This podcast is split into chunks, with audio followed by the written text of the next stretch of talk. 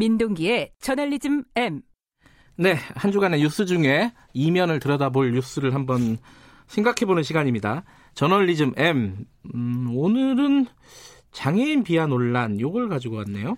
이해찬 대표가 이 발언으로 무리를 빚었고요. 예. 또 어제 신년 기자 간담회에서 기자들이 계속 공격적으로 물었거든요.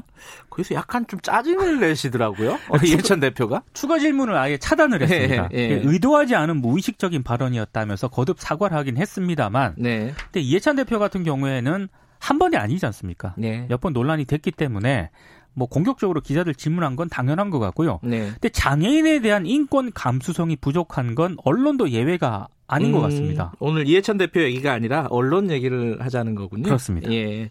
그러니까 언론도 역시 어, 장애인과 관련된 부적절한 감수성이 모자란 부족한 보도를 하고 있다 이런 말이죠. 제가 이제 불가피하게 이 방송에서 문제 있는 보도를 언급을 해야 되기 때문에요. 네.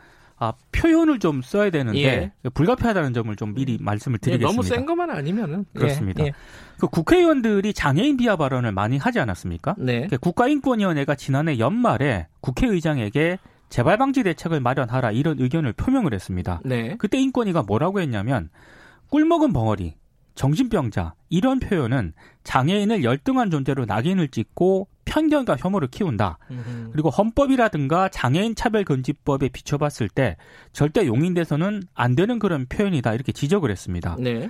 근데 인권위에서 사용하지 말라는 이런 표현들이 있지 않습니까? 네. 언론에서 종종 등장을 합니다. 음흠. 이해찬 대표라든가 국회의원들 굉장히 준엄하게 꾸짖었던 언론이 이래도 되나 싶을 정도로 제목이라든가 기사에서 문제적인 그런 표현을 많이 쓰고 있습니다. 예를 들면 어떤 게 있나요? 가장 최근 사례가요. 예. 이국종 교수하고 아주대 병원이 최근에 갈등을 좀 벌이고 예. 있잖아요. 어제 제가 기사를 보니까 이런 기사가 있더라고요.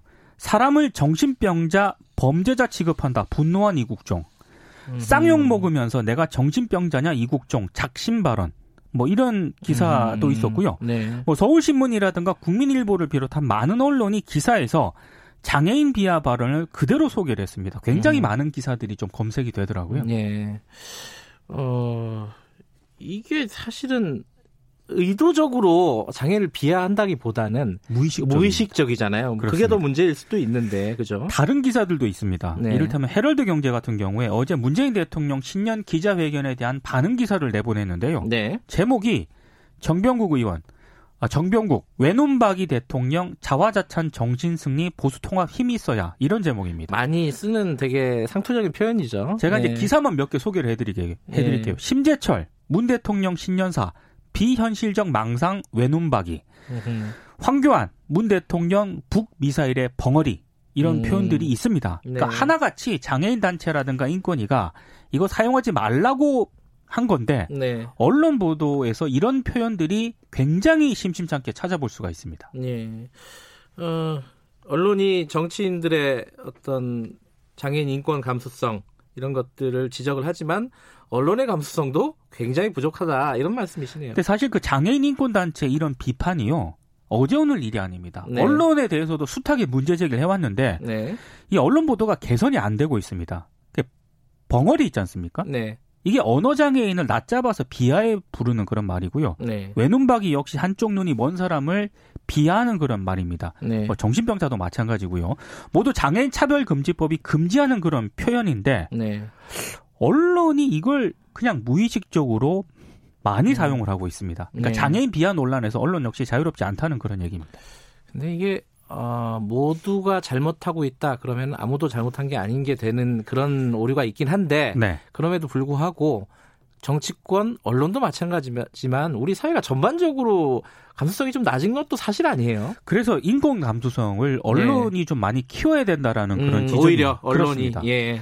특히 그 벙어리 장갑이라는 말이 있잖아요. 네. 이게 원래 장애인 비하 의도는 없는 그런 말인데 그렇죠. 예. 남의 상처를 습관처럼 사용하는 잘못을 바로잡는다는 그런 차원에서 요즘은 엄지 장갑, 손모아 장갑 이렇게 부르고 있거든요. 음. 그리고 요즘 좀 많이 쓰는 단어인데 결정장애, 선택장애. 어, 그런 거 많이 쓰죠. 근데 이런 표현도 아. 쓰는 것에 대해서 고민이 필요하다라는 지적이 나오고 있고요. 장애라는 말을 굳이 사용할 필요가 있느냐 아, 관련 없는 곳에 그렇습니다. 그리고 예. 세금 횡령 사건이 발생할 때 언론이 정말 많이 쓰는 표현 가운데 하나가 눈먼 돈 이라는 음. 표현이거든요. 네. 근데 굳이 이런 표현을 써야 되느냐라는 지적도 나오고 있습니다.